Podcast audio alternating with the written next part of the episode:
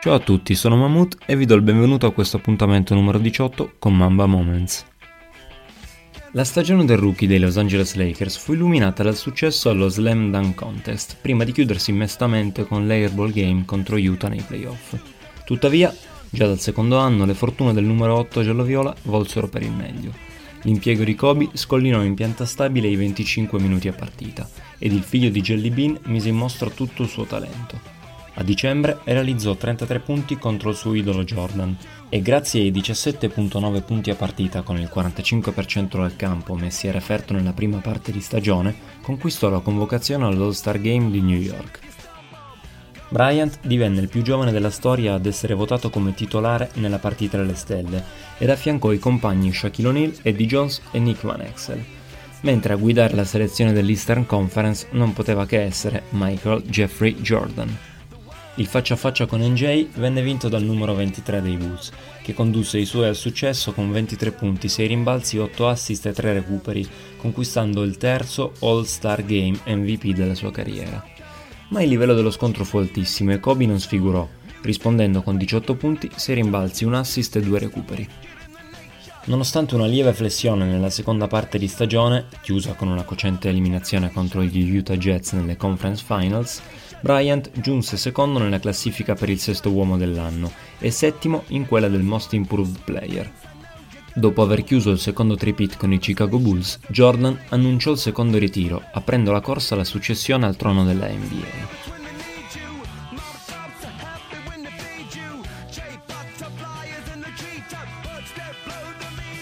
Nella off-season seguente al secondo titolo dei Lakers, Michael Jordan decise di tornare a calcare il parquet scegliendo di vestire i colori dei Washington Wizards. Il maestro Michael e l'allievo Kobe si affrontarono per la prima volta all'All-Star Game in programma il 10 febbraio all'allora First Union Center.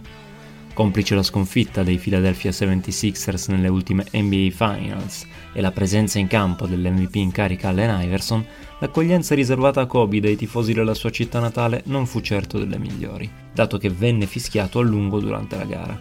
In tutta risposta, Bryant mise a referto 31 punti, 5 rimbalzi e 5 assist, guidando l'Ovest al successo e conquistando il primo titolo di MVP.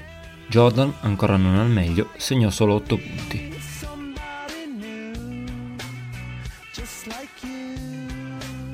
Passiamo al 2002. Il peso mentale del trionfale triennio iniziò a farsi sentire ed insieme al diverso approccio del gioco di Kobe, Shaq e del maestro Zen iniziò a far scricchiolare la macchina lacustre.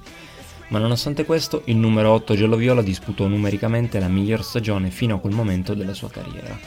Nella prima settimana di regular season realizzò due triple doppie consecutive, 33 punti, 15 rimbalzi e 12 assist contro i Clippers, 33 punti, 14 rimbalzi e 12 assist contro Portland. Il 6 dicembre 2002 contro Dallas chiuse i primi tre quarti con soli 6 punti e 2 su 11 al tiro, prima di scatenarsi nell'ultima frazione dove realizzò 21 punti con 8 su 8 dal campo e 4 su 4 dalla lunetta, compreso il jumper della vittoria a 8 secondi e 4 dalla sirena. In svantaggio di 30 punti nel corso della gara, si trattò della più grande rimonta nella storia della franchigia. Dopo aver segnato solo 26 canestri dalla lunga distanza nelle 34 gare precedenti, contro i Seattle Supersonics il 7 gennaio del 2003 allo Staples stabilì il nuovo record NBA realizzando 12 delle 18 triple tentate. A febbraio il giovane Mamba alzò ulteriormente il livello, sfondò due volte quota 50 punti, 51 a Denver e 52 contro Houston, e grazie ad una striscia di 9 gare consecutive con 40 e più punti, chiuso il mese a 40.6 di media, cifre raggiunte nella storia della NBA dal solo Wilt Chamberlain.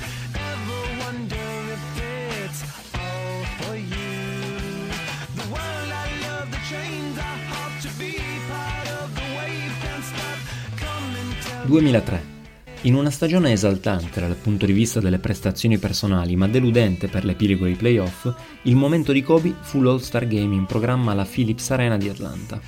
I riflettori NBA erano puntati sul quarantenne Michael Jordan al quattordicesimo All-Star Game prima del terzo e definitivo ritiro, in quella che doveva essere la MJ Night dal commovente omaggio prepartita al tributo di Mariah Carey all'intervallo fino al canestro del più 2 per l'Est a 4.6 secondi dalla fine del primo overtime, tutto apparecchiato per il quarto MVP.